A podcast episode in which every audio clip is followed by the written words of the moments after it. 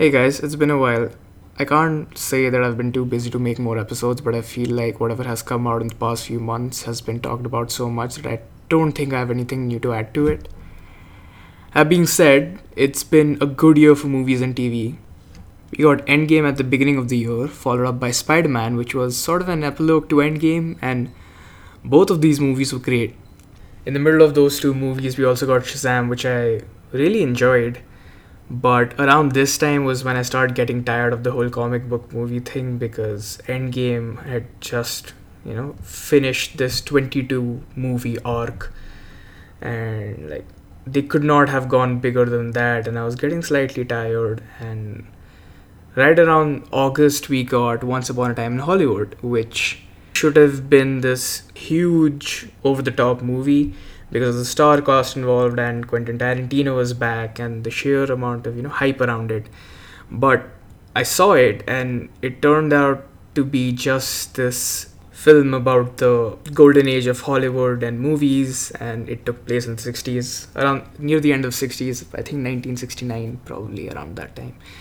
And uh, it was great. There was nothing extravagant about it. It wasn't o- over the top throughout. It was more of a one of those buddy cop movies where you just sort of stay with the characters and watch them do their thing. And it was great. I loved the fact that you could just sit back and uh, the you know there weren't aliens raining out of the sky. It's just two people hanging out, both of them alcoholics. It was uh, it was it was really great to watch, and it was probably the least Tarantino film I've seen, like in the sense that it wasn't violent throughout or too controversial. It was kind of along the lines of the Big Lebowski, where you're just along for the ride and not much really happens, but you care so much about the characters that it's happening to that you're invested. I mean, it's it's a movie where there's a 15 minute long sequence just to set up the fact that Leonardo DiCaprio screws up a line and it's excellent and i love that. I love the, love the fact that you know this movie went back to you know exploring more analog filmmaking instead of going bigger and you know more cgi filled and that was great. And then uh, we got mindhunter season 2 on netflix which also took place in the 70s and 80s and uh, again david fincher was behind that and it was that was excellent too. And uh, it was amazing to watch, and I can't believe we have to wait so long for season 3.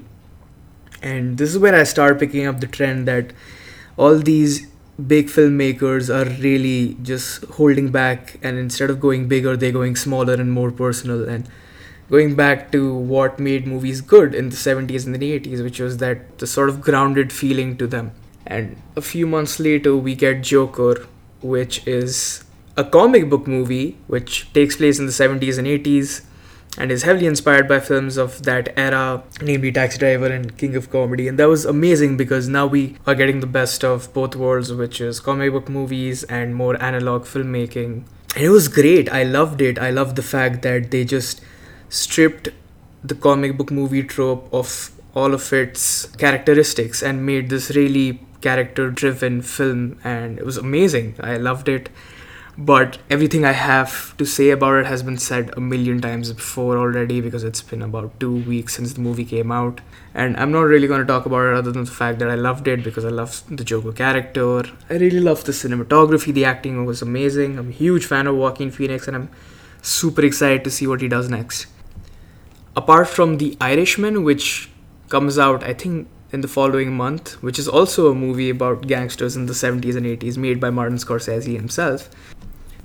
I thought that we were pretty much done with the year when it came to movies, and I was so happy to see that we started off really strong with films big as Endgame and then Spider Man and Shazam, and then we slowly moved towards more personal stories where these big filmmakers started going back to basics and saying that we have these characters, let's just stick to them and not make a big deal out of it. And that's where we got the best stuff and then day before yesterday i saw the star wars trailer and i'd completely forgotten about the fact that this movie was coming out this year till i watched the trailer and although it looks great i was just so saddened by looking at it because I have this horrible feeling now that we've come back full circle. And the fact that it's going to be a very long time before we see movies as good as we got this year with Joker, Once Upon a Time in Hollywood, and Mindhunter, and stuff like that.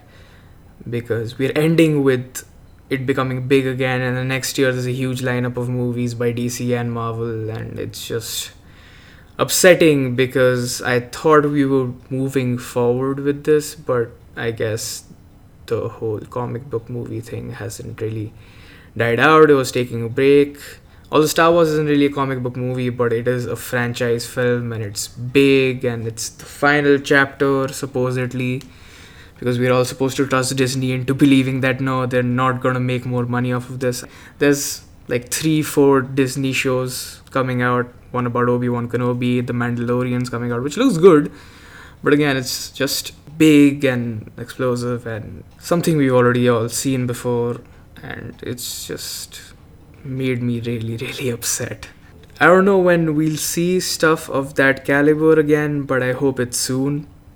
I'm not really shutting down Star Wars or even Marvel movies at all. I'm just sort of saddened by the fact that we're back into that cycle where that's all we get and that's all everyone talks about. And uh, I know Quentin Tarantino is supposedly going to make his last movie with the next film he makes. It'll be his 10th film officially. I really hope it isn't a Star Trek movie like he's been saying because that'll be horrible and I don't want him to go into that. And yeah, like that's it. There are a bunch of indie movies too which are gonna come out soon. The one I'm most excited about is The Lighthouse because it stars Robert Pattinson and Willem Dafoe, both of which I've grown to love. And uh, it's directed by Robert Eggers, who made The Witch, and I really like that movie. And this one looks so much fun, and I'll watch Willem Dafoe do anything at this point because he's the strangest man alive, and I love watching him. And I think apart from that, it's been a pretty good year for movies. I hope next year is better and the one after that gets better and we get more character driven films. I just want to see good movies again. I don't want to watch explosions. Although it's exciting, it's fun, but I'm getting slightly tired and I want better. That's it. See you guys in the next one.